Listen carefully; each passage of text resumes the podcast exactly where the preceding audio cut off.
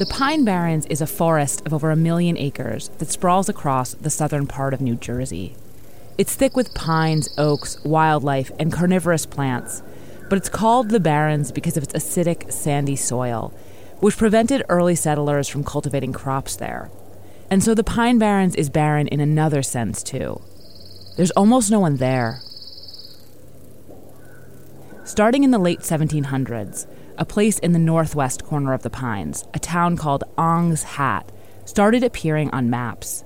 Ong was the surname of a family that had lived in the area, but it's unlikely there was ever a real settlement there, beyond just a building or two. Still, the location stayed on maps into the 2000s, and to this day, people show up in the Pine Barrens looking for it. Ong's Hat, hidden village or whatever.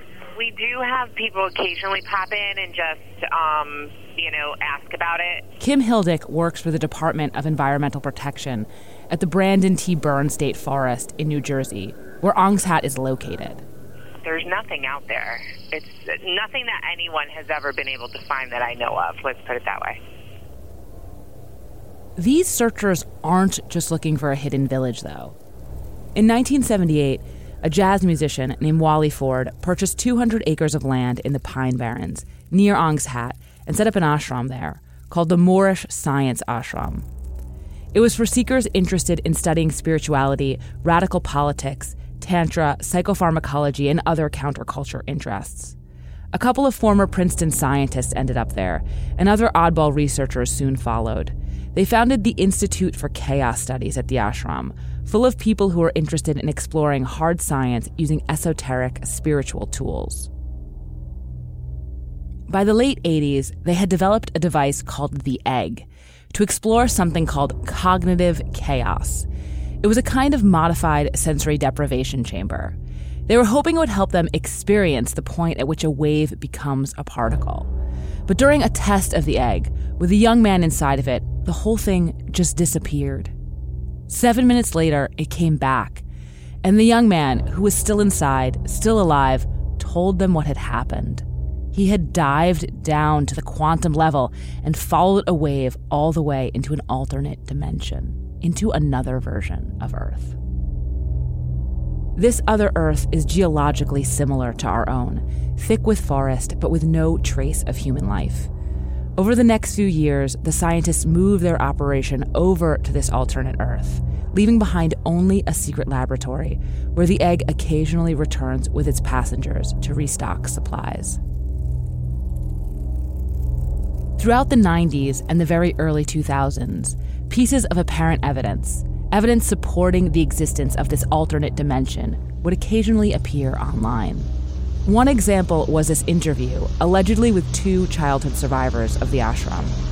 I wanted to ask you, did, did you, when you were at the ashram, and you guys were kids, I know, um, but did you actually physically see one of the travel devices known as an egg that was supposedly was housed at the Ong's Hat, Ong's Hat ashram? I I did. I, I didn't know. You know, I knew I knew it was. Oh, for crying out loud! Okay, so maybe you're confused now. I promise by the end of this episode, you won't be. But in the meantime, I want you to let yourself sit in that confusion for a bit longer. Because that sensation, when you're not quite sure when fact has ended and fiction has begun, that's the essence of the Ong's Hat legend. And the Ong's Hat legend is real. It's real in the sense that it's a real story that is still inspiring people to go to the Pine Barrens looking for Ong's Hat. So we're trying to find an abandoned town called Ong's Hat here in the uh, Pine Barrens. It's supposed to be a gateway to a, another dimension. Is that what it says? What does it That's say? a YouTube video from a user called That Handsome Devil. It's not the only one like it. It's a real story in the sense that it captivated thousands of people who encountered it on the early internet and who didn't know quite what it was a spiritual quest, a game, a cult, the truth. All they knew is that they wanted to find out.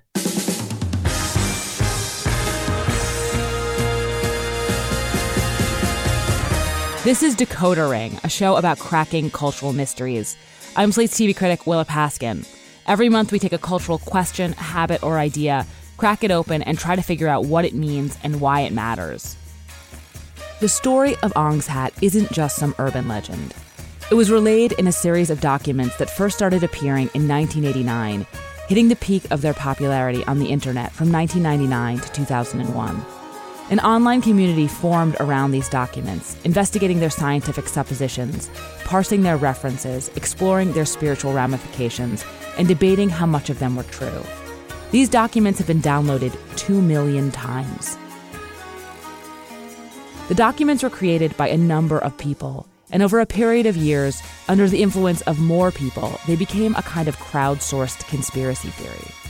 But there is still one man who is primarily responsible for Ong's hat, a mastermind who wasn't trying to birth a conspiracy theory, but who unleashed one nonetheless. Today on Decoder Ring, what is Ong's hat?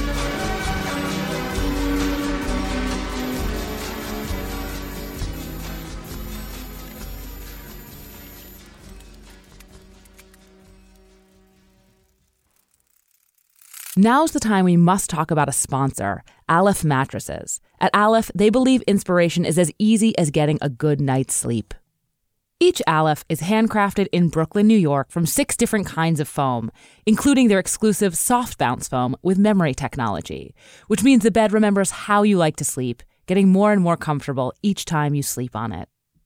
The Aleph is also the first mattress to feature sense activated sleep tech that helps you learn more about your sleep patterns via their website and upcoming exclusive Aleph app.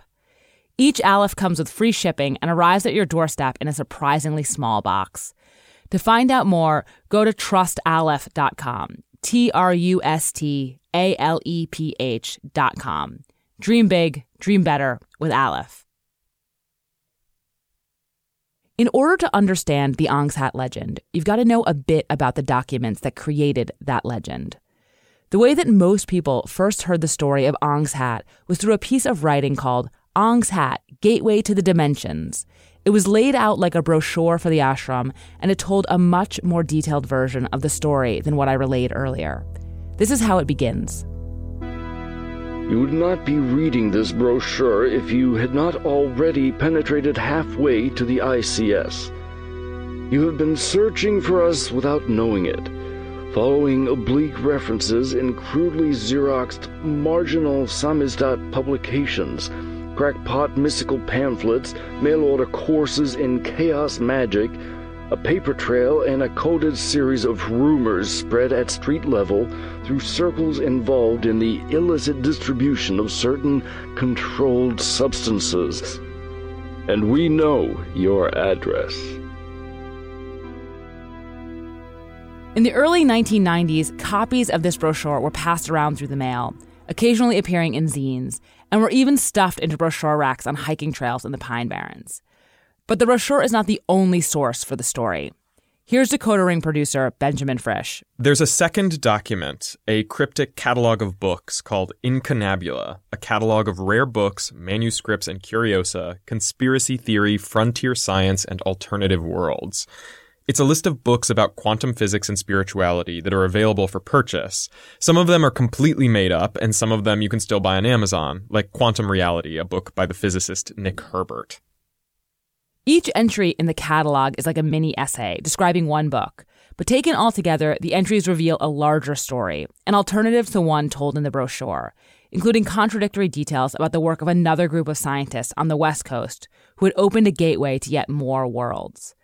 Eventually, two more documents would appear, two interviews. Both of these interviews were conducted by someone investigating the veracity of the Ong's Hat story, a man named Joseph Matheny. In the first document, Matheny interviews the physicist Nick Herbert, and in the second, Matheny interviews Emery Cranston, the publisher of the mysterious book catalog, who says that all the secrets to interdimensional travel are hidden within the documents, just waiting to be unlocked. All of these documents together are collectively known as the Incunabula Papers. If you couldn't tell, Ben got really into this thing. It felt a little bit like I was going crazy. It's hard to describe, but one example, and the first time I felt like I was really falling down a rabbit hole was when I was reading an interactive version of the book catalog, the entry about Nick Herbert, the physicist. And it took me to the real website for this real physicist, but it was a whole page dedicated to something called quantum tantra, which ties into the egg and the Ong's hat story. And it was just like this experience where truth and fiction drop away and you feel very vulnerable. It's it's weird. And Ben felt this way right now in 2018 for people coming across Ong's hat at the beginning of the internet age, who were interested in the subjects it touched upon, but had no way to figure out what it was, it felt even stranger. I, I was like, is, is this for real? That's Michael Kinsella, a professor at Central Michigan University, who would go on to write a book about Ong's hat. Legend tripping online, supernatural folklore, and the search for Ong's hat but who first came across the material in the late 1990s. Some of this stuff, you know, it, it, it's grounded in some really highly speculative, uh, you know, material. And I came across the document related to Ong's hat, and they, I, if memory serves me right, it was a photograph of like the last remaining survivors known um, to have actually been at Ong's hat, and it was a photo of the Brady Bunch. okay, so far, we've got documents and supporting materials that are a mix of real world science, really speculative science, spirituality, science fiction, conspiracy theory, and the Brady Bunch. Who made this thing? To answer that, we have to go back to the 1980s, not to the Pine Barrens of New Jersey, but to San Francisco, California. Most pressing of all my interests is communication among humans because I see that it was a um, something that's become broken and is becoming more broken as time goes on. That's Joseph Matheny, the same Joseph Matheny who appears in the Incunabula papers, supposedly investigating whether or not the Ong's Hat story is true. He's a real person, and these days he makes his living as a computer programmer, engineer, and product manager.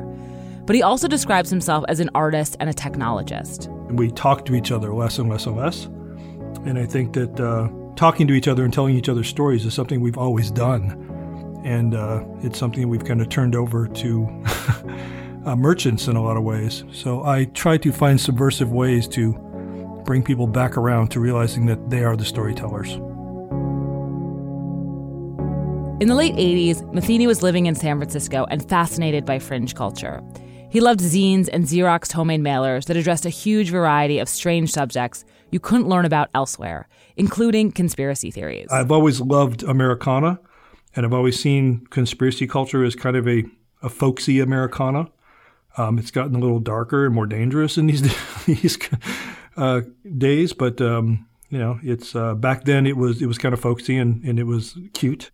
It's hard to understand for those of us who don't remember it what it was like trying to learn about things before the internet existed, before Wikipedia, before Google, before the millions of online forums addressing every topic in the universe. If you wanted to know about a band, or an author, or a TV show, or meditation, or crackpot theories about alternate universes, how would you begin if you couldn't begin with an online search? In the late 80s and early 90s, one of the answers to this question was read the classified sections of alt weeklies all the UFO stuff and paranormal stuff that you see on the internet now was sitting in a PO box somewhere waiting for you to send $2 in a stamped envelope. And if you did that, then they would send you back their information, which they probably published via Xerox. Um, it was not hard. Um, you just had to know the right channels. Matheny was so fascinated by the narrative possibilities of this kind of information exchange that he placed an ad in an alt weekly. I said that, that I had copies of a lost epistle that was found in a drawer of the Vatican's secret library. Um, and in fact, it was a story that I wrote. It was called The Epistle of Joram the Juggler, and it was about the lost years of Christ. So I had him running away with a Roman circus and learning all the tricks about how to turn water into wine and walking on water and all these kind of things. So if I responded to the ad, you would then you would just send me a copy of the story. I would send you the Xerox copy of the story, yeah. This piece of playful speculative fiction posing, not all that convincingly, as a piece of nonfiction, was part of a decades long, reality bending, counterculture literary tradition.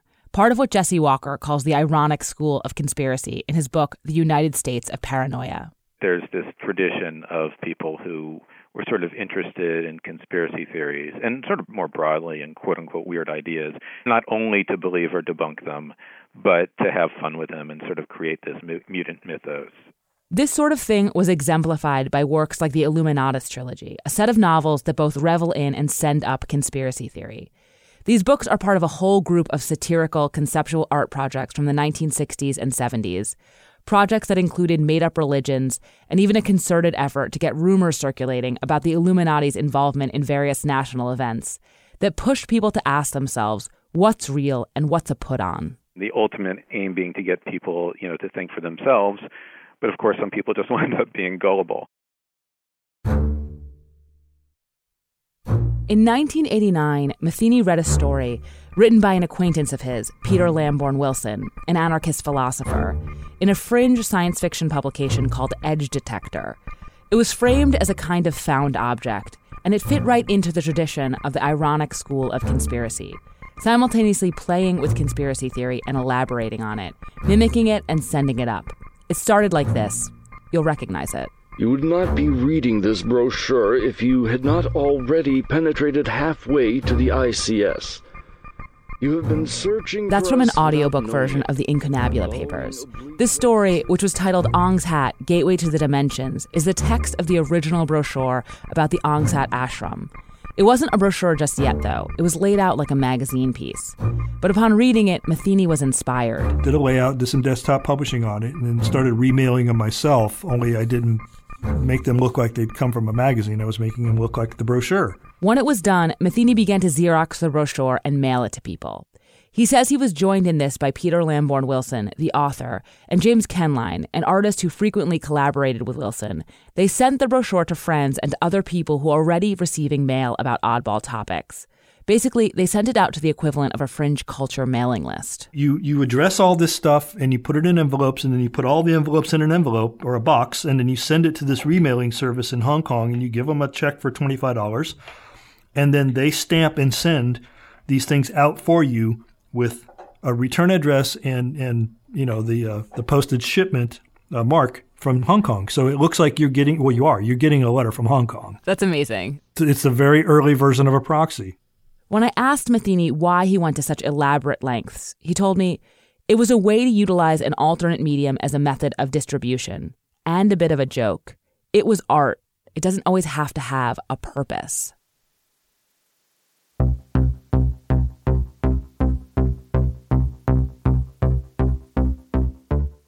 In the mid 80s, before the Incunabula project had even begun, Matheny had gotten really into bulletin board systems, BBS, a precursor to the modern internet. They were essentially message boards, forums, but they didn't exist online. They existed on siloed machines, and to access one, you had to dial into it directly. You had to know the phone number. Some of them were public and they charged by the hour, but others were underground. I had a couple of them that were running out of my, my apartment in San Francisco that that had no names. It was kind of like Fight Club. You didn't talk about it. Um, but you know, if you try, if you if you kind of vetted somebody and you hung out with them for a while and you thought they were cool, and you found out that they had a computer and a modem, you would eventually say, "Hey, do you do bulletin board systems? Yeah, yeah. Oh, here's a number. Dial that one." Matheny's interest in BBS and his interest in Ong's Hat had originally been separate. But after sending the original Ong's Hat story around in the mail for a few years, he started to do the same with the Incunabula book catalog after Lamborn Wilson and James Koehnline wrote and illustrated it. He realized he wanted to combine these interests. He wanted to put the papers on BBS, both the public and private ones. Around 1993, all the guys involved in mailing Ong's hat out, as well as a number of other thinkers and characters involved in fringe culture, philosophy, anarchy, conspiracy, and speculative fiction, gathered for a conference in San Francisco. One night, when a bunch of them were hanging out at Matheny's house, he explained his new idea to them. And I said, Look, there's this thing called the bulletin board system in the internet, this new way of distributing text, and it's going to revolutionize the way that we read and, and what we read and how we read it. I really want to go the next level, and I have this idea for this new form of literature. And, you know, it's like, I, I'm sure I sounded like a crazy man. Peter Wilson just kind of looked at me, and I could just see that, you know, uh, computers are not something he's interested in. So he's like, you know, if you're going to do that, you do that. I don't want to do that. So I'm like, okay, I'm going to do this alone. And I did. So Matheny began putting the documents on bulletin board systems. Around this time, he also wrote two new documents the interviews between Joseph Matheny and other people with knowledge of Ong's Hat, and he put them on BBS as well. So by the early mid 90s, the core. It's Clayton from Aleph Mattresses. Listen, I just got off the phone with our ad team, and we need to touch base. Give me a call back. We'll touch base, and uh, yeah, talk to you soon. Thanks. Even on BBS, though, the papers were still being circulated among a relatively small community of like minded people. These people might not have known what was true and what was false in the Incunabula papers, but they would have at least recognized the type of thing that it was. After all, they had been part of a system, the Mail, that had been distributing printed material about the fringy, the weird, and the prankish to interested parties for decades. When they encountered the Incunabula papers, they knew what genre they came from. They'd seen the ironic school of conspiracy style before, and they knew what to do with it. Play along. Somebody, I don't know who to this day, but but props. Somebody went down to um, Ong's Hat into the Lebanon State Forest to the ranger station and stuffed the brochure rack with these with the, with these brochures from the Ong's Hat Institute. And I called the ranger out there one day and, and I said, Did you ever see this brochure, bubble? He goes, Oh, God, yes. That thing's, like, we can't get rid of that thing. It keeps coming back. But as the document started to be spread around a larger, increasingly public internet, the context that had previously existed around them began to disappear. Instead of being something recognizable to the people encountering it, the Ong's Hat story turned into something alien. It turned into something new. Thank you for listening to Decoder Ring, Slate's podcast about cracking cultural mysteries. You can hear new stories ad free every week on Amazon Music, where you can find Decoder Ring and all your Slate favorites without the ads.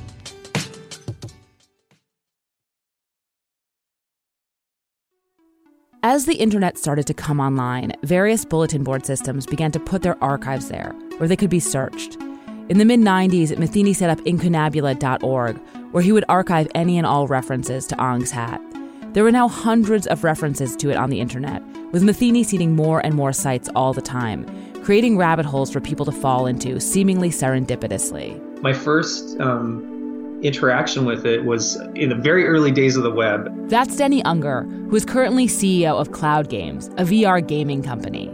About 19 years ago, he fell through one of Matheny's rabbit holes. It was this weird, like, um, almost like art house website where they would have these kind of fractal images and like a little poetic saying below them and you'd click on the image and it would take you to another page that had another you know artistic fractal image and then and and then it would start branching as you kind of dug deeper into the website it started giving you more information about what it was all about uh, it took me about a week to dig through the very bottom of it.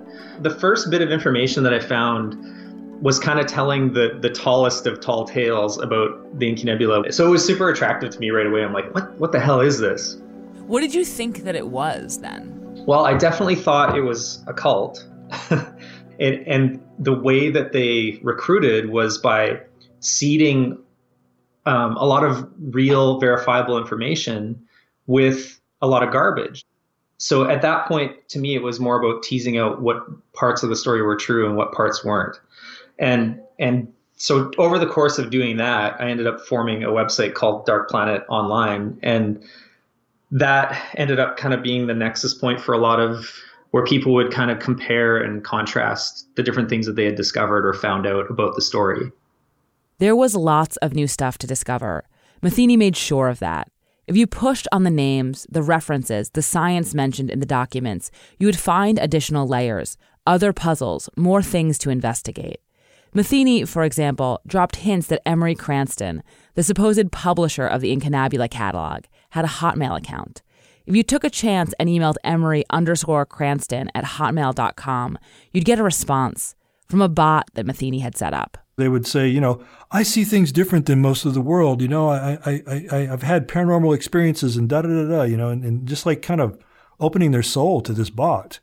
Um, I don't know if they completely knew or I don't know if they completely cared. This is somebody or something that I can talk to that is a safe space. That was that was very touching. In the ebook version of the papers, which came out in 1999, he included a hidden animation that, if you clicked on it, would prompt a request for a password that you could deduce from the text. If you figured it out, you were sent to another website and another puzzle, where you were eventually given GPS coordinates to Ong's Hat, New Jersey, where Matheny had buried some things. One box had a buffalo head nickel, a eagle feather, an old old pharmacy bottle that you had an opium label on it, but there was no opium in the bottle. There was no meaning to that. But of course, the person that found it wrote me like these long letters about what it meant. the result of all these clues and mysteries is that they made the people who were interacting with the story feel like they had stumbled into a conspiracy, which they were actively working to uncover. Here's Vinny Caggiano, a musician in Venice Beach, talking about what it felt like at the time. I actually kind of was living through a kind of altered reality. Really weird things began to happen, including strange phone calls with strange, like uh, a kind of like garbled voice saying something but not being able to make out what it is. So it became a lot of fun. It was, was like a living adventure, you know. We have no way to verify if the phone calls Vinny is talking about were a part of the Ong's Hat experience, or if they were just a coincidence, or if they even happened at all. But strange coincidences and synchronicities are something that people into the Incunabula papers report experiencing, or maybe just noticing, in unusually large numbers. Here's Denny Unger again. And it really only happened at that period of my life when I was looking into the material. And it was just like a lot of kind of, you know, non important synchronicities would occur, but uh, the the number of synchronicities was insane. Like, and this this is a very common experience when you're digging into Ong's Hat stuff. I had a couple of these while working on this episode. Umberto Eco, the novelist and semiotician, who was a big influence on Matheny, kept popping up everywhere for a while. And one night, I had a dream that involved a pair of suspenders I'd had as a kid. And the next day, Instagram served me an ad for fashionable suspenders. And even though a few coincidences in the space of a month is totally normal, just knowing that this was a thing that happened to people who were looking into Ong's hat, it gave them a little extra sizzle. Matheny says that Ong's hat was designed to create these kind of experiences, though. There was enough space in between so that people could have their own liminal experiences. And if you leave enough flexibility in the framework of a story, people will find those meaningful moments. So I would get emails from people telling me things like this. Like I was reading, I was reading the website, and you know this this really odd synchronicity happened, and, and a lot of that. I mean, a lot of emails. It's a personal spiritual that they had, an experience that they had, not anything I did, not anything the story did, but what they did.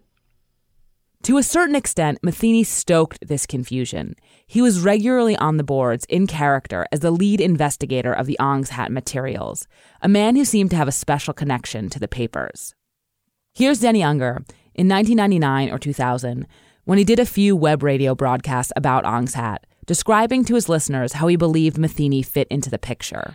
Uh, Joseph Matheny himself has said that when he first received the documents, he uh, didn't believe them. He thought it was a joke, but he did plant the seed anyways. He dropped it into the public eye.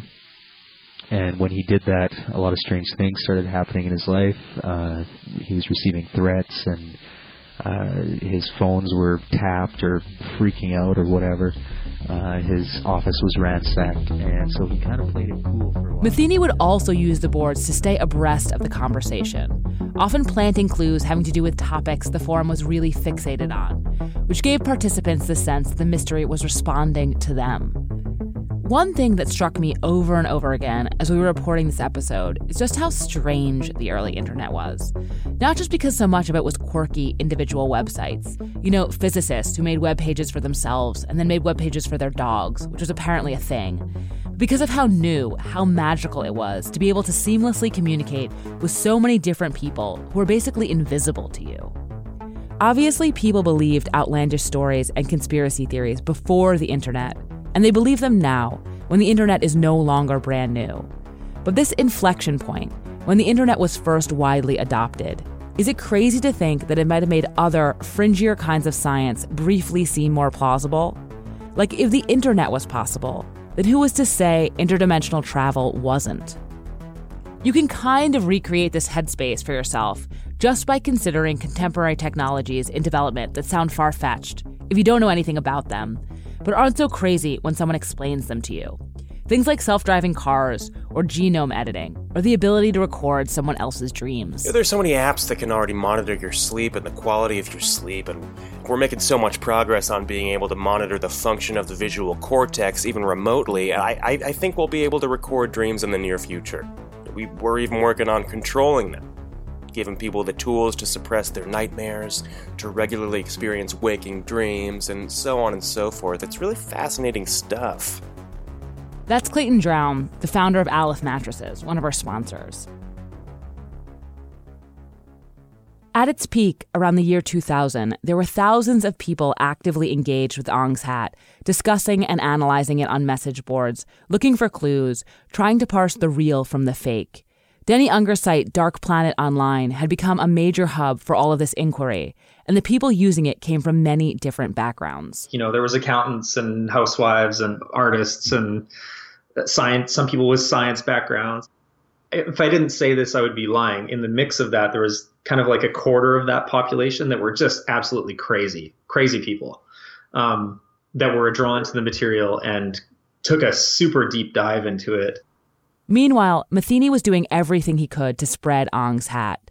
This is around the time when he recorded that interview with the childhood ashram survivors we played at the top of the show and put it online. Per se, like they, nobody would shoo us away per se, but it was very uh, for for what I you know. We're flying out, out, Abel. about it as opposed to what I knew then. It was very much.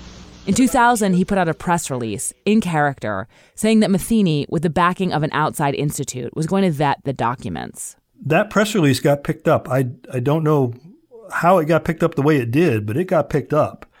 And I spent the next couple of months on talk radio all over the world. And I decided to play it straight. Um, and so I did. And then lo and behold, Coast to Coast called me. And I thought to myself, 20 million listeners. Can I do better than that? No. Okay. So I played straight. I, I, I admit, me a couple. All right, folks, here we are back at it. Good to have you with us. Mike Siegel with you. We're talking with Joseph Matheny, and we are talking about ultimately leading up to dimensional travel. All right. This is a major turning point for the Ong's Hat story. Coast to Coast AM is a very famous, very long running conspiracy theory radio show with a reputation for entertaining very fringe ideas. It's not a place steeped in the ironic style of conspiracy. When Matheny says he played it straight, he means he played it straight. Uh, is it possible we're dealing with a, a giant scam here? Um, I don't think so. You know, in the beginning, I, I kind of thought that myself. And um, as as time progressed and more and more things started to come forward, um, you know, just the very fact that I started finding out that there was a scientific group in this area at all um, was was a big shock to me. They went to another universe. Mm-hmm. Now, how would they have written the document before they left to know they wouldn't be back?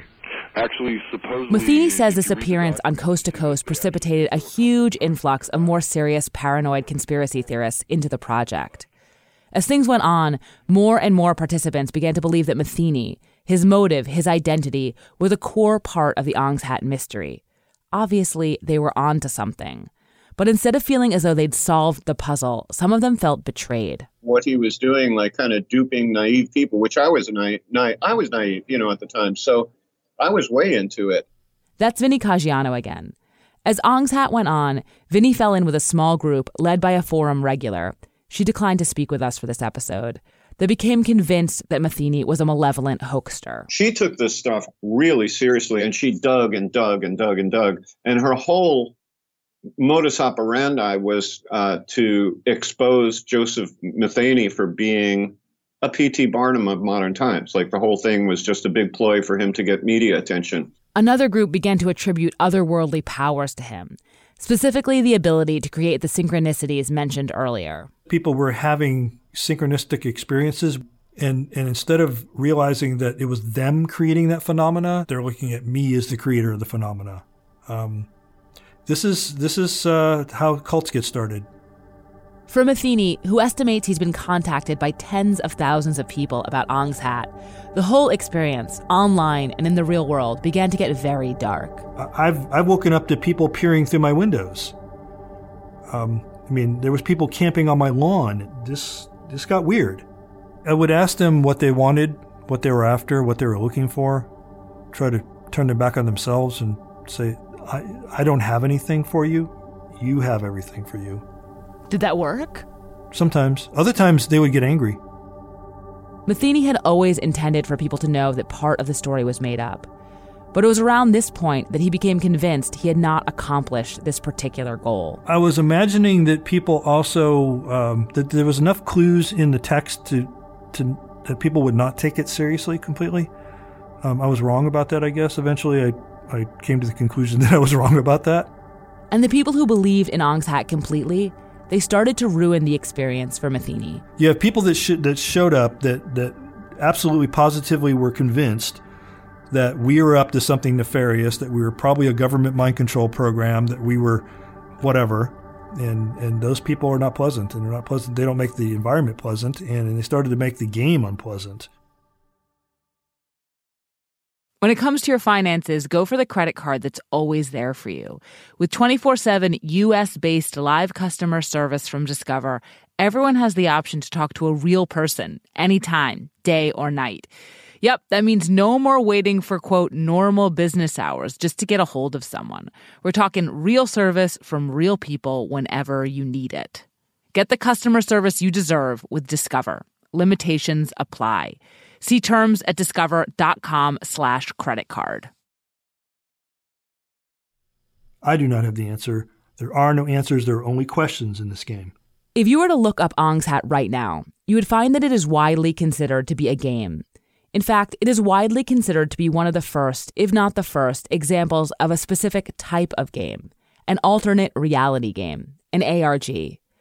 An ARG is a form that uses different types of media, not just the internet, but phones, texts, chats, bots, real life encounters, to engage players in a kind of boundaryless play, presenting them with puzzles and mysteries no one person could solve by him or herself.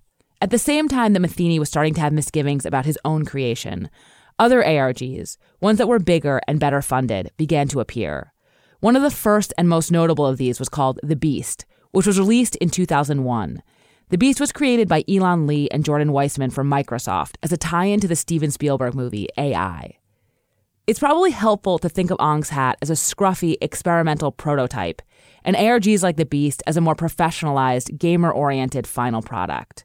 Both involved intricate mythologies, obscure clues, and puzzles, but The Beast had an entire staff dedicated to creating gameplay, millions of players, a storyline that progressed, and clues that led somewhere, led to an ending. Ong's hat, in comparison, had no end.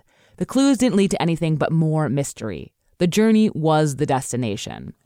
Still, like Ong's hat, the beast faithfully abided by one rule that this is not a game. This is not a game is we all know this is a game, therefore we don't have to talk about the fact that it's a game and ruin the game. Of all the people we spoke to for this story, the person who had the most insight into why Ong's hat fell apart, why the this is not a game ethos almost predicted the sour turn Ong's hat eventually took, it was the Beast co creator, Elan Lee. At one point for The Beast, he planned an event in Chicago at a bar for which he had hired an actor to pretend to be murdered. The idea was that as the actor lay on the floor, the players who were there would gather clues and then, you know, leave. But a few players wouldn't do that. Instead, they stayed, staring at the actor who was pretending to be dead until he finally had to get up and go home. Here's Lee with the rest of the story. They thought this was part of the game because this isn't a game, because everything's in bounds, because we told everyone this is real, this is real, this is real. So they followed him thinking, why is this corpse walking around? And he got onto a bus and they got on the bus. And at that point he got he got off the bus and they got off the bus and he stopped them and he said, "Listen, totally out of game here. I'm an actor. They hired me to do this thing. I did the thing. Stop following me." And they looked at each other and they thought, "Oh, this is so cool." and they kept following him.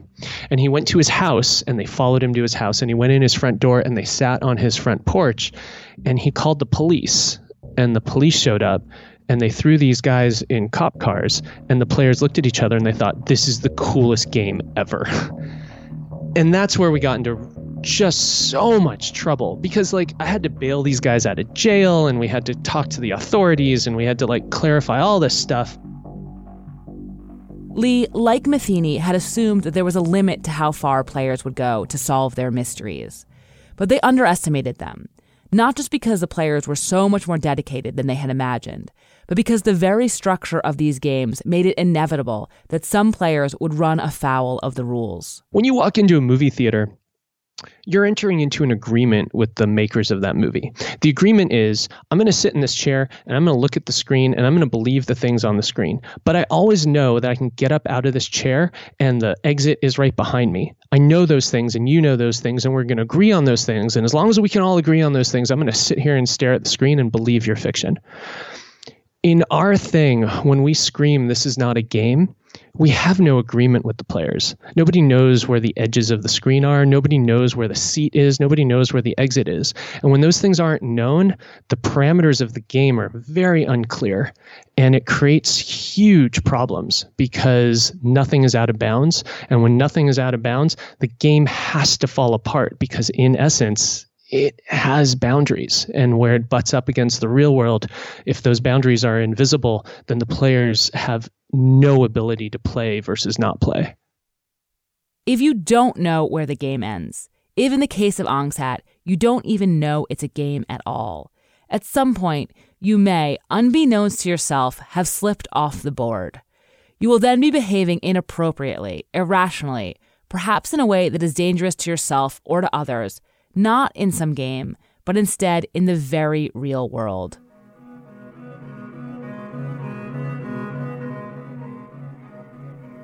In August of 2001, troubled by the fan response and seeing bigger, more corporate ARGs like The Beast, Matheny pulled the plug. I made some lifelong friends and I saw some people go off and do some amazing things.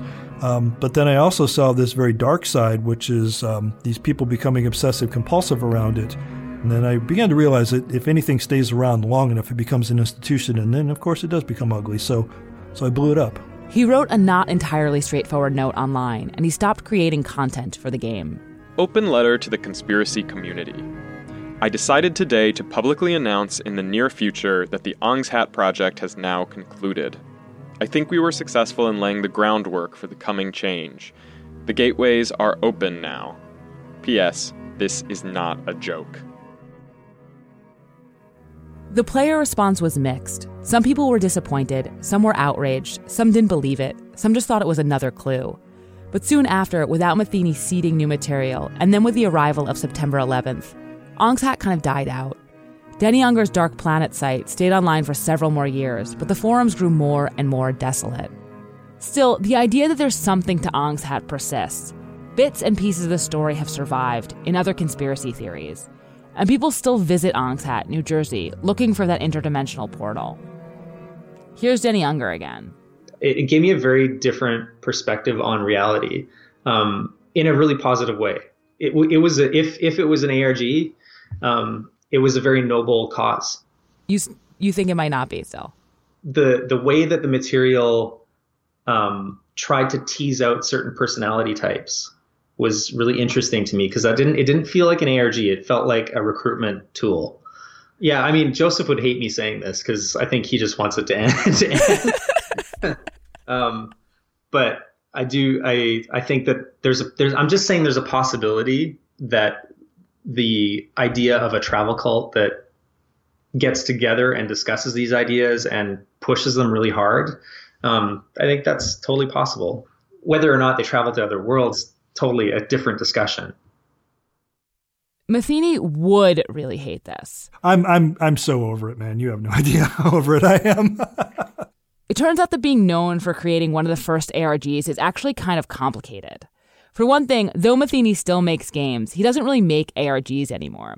Very few people do. They've become extremely hard to scale. Players have gotten so savvy that the amount of resources one would need to mount a game is enormous that can really only happen with the backing of a really lucrative marketing tie in, which might undermine the strange, mysterious vibe of any game and would certainly undermine Matheny's non commercial philosophy. The most common contemporary equivalent of an ARG is actually not on a computer at all. It's an escape room where you and some friends pay to spend an hour in a room seated with clues and puzzles you have to solve in order to be able to free yourself before your time is up.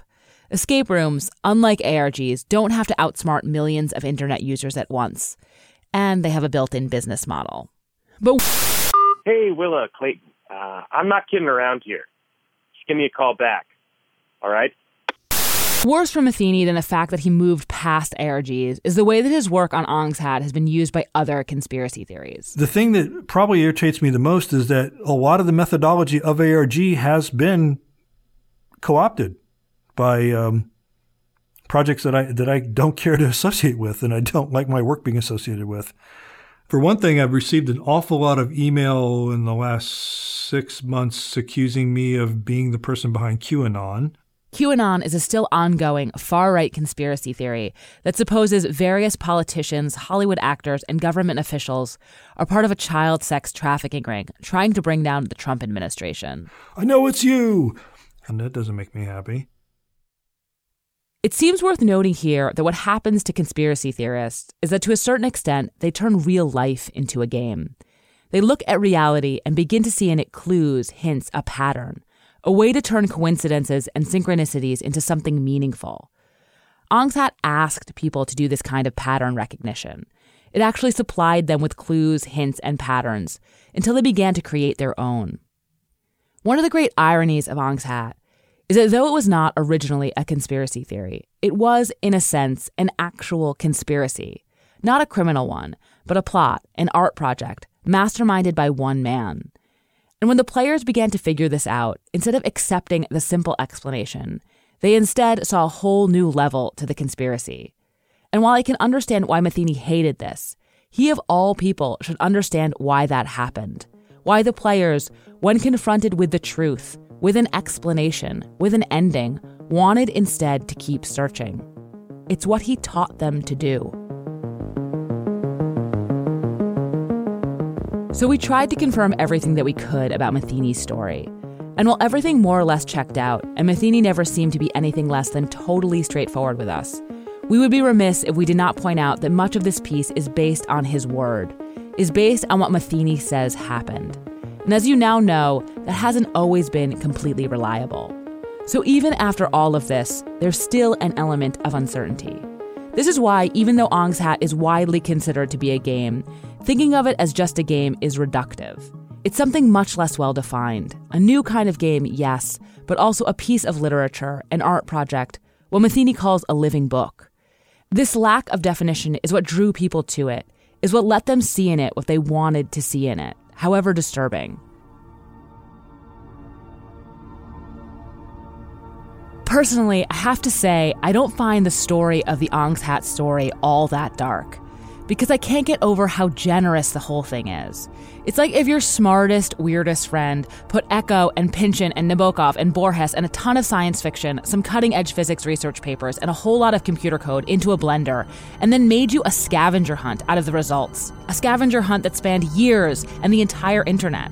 The amount of work Matheny put into this thing just to entertain people to try to enlighten them, to give them something to play with.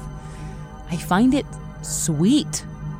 And it bums me out that Matheny doesn't get any joy from it anymore. But even if he doesn't, there are people who played it who still do.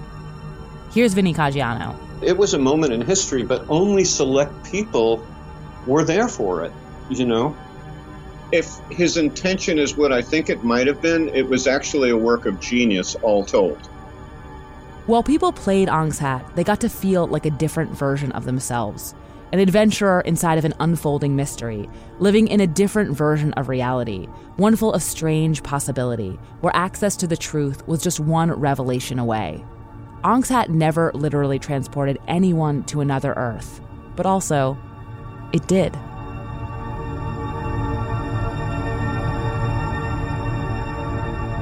This is Decoder Ring. I'm Willa Paskin.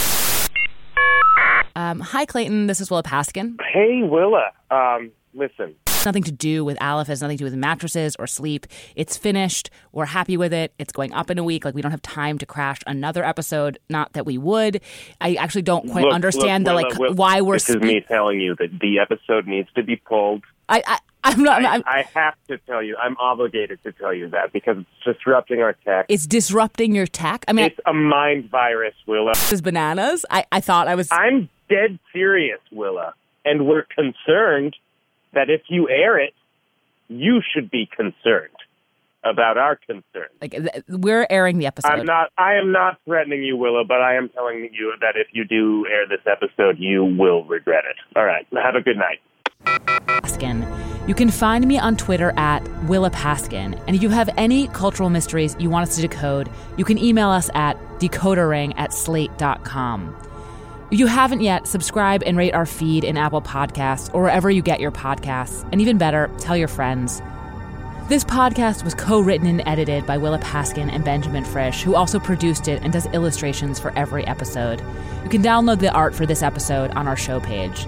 Thanks to June Thomas, Danielle Hewitt, Haley Gavin, Matthew Dessem, Dan Kois, Gabe Roth, and everyone else who gave us help and feedback along the way.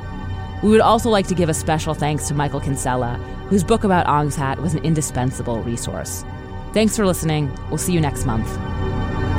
No warning if you keep listening to Hey, this episode. hey, Hey, Sorry, we we have to talk. what's going on? Did you just see those guys? The Sorry, what? No, I like I was these guys in black. They just like walked in and then they took my computer. Who? All my hard drives, know- my backup. The the episode the episode is gone. Um, do you know? Like, did they say who they were? We all know who they were. What are we gonna do? We do exactly what they told us to do. We do something else. We do the conspiracy theory thing, Ong's hat or whatever it's called. We can't do that in a week. We don't have a choice. Have it. We cannot get it back. There's like no thing you're not thinking of. Like we just do not no, have it. the only people that have it now are is is what they have. I guess it's probably on their website somewhere. like that is totally useless to us. I mean, unless somebody were to like hack into their website, I guess. How would anybody do that? I mean, I could leave clues in the episode so that people would know to to at least try. Somebody somebody should hear this. Why don't we try? Because Willa, they're watching us while we sleep. Men in Black just came and took all of my stuff.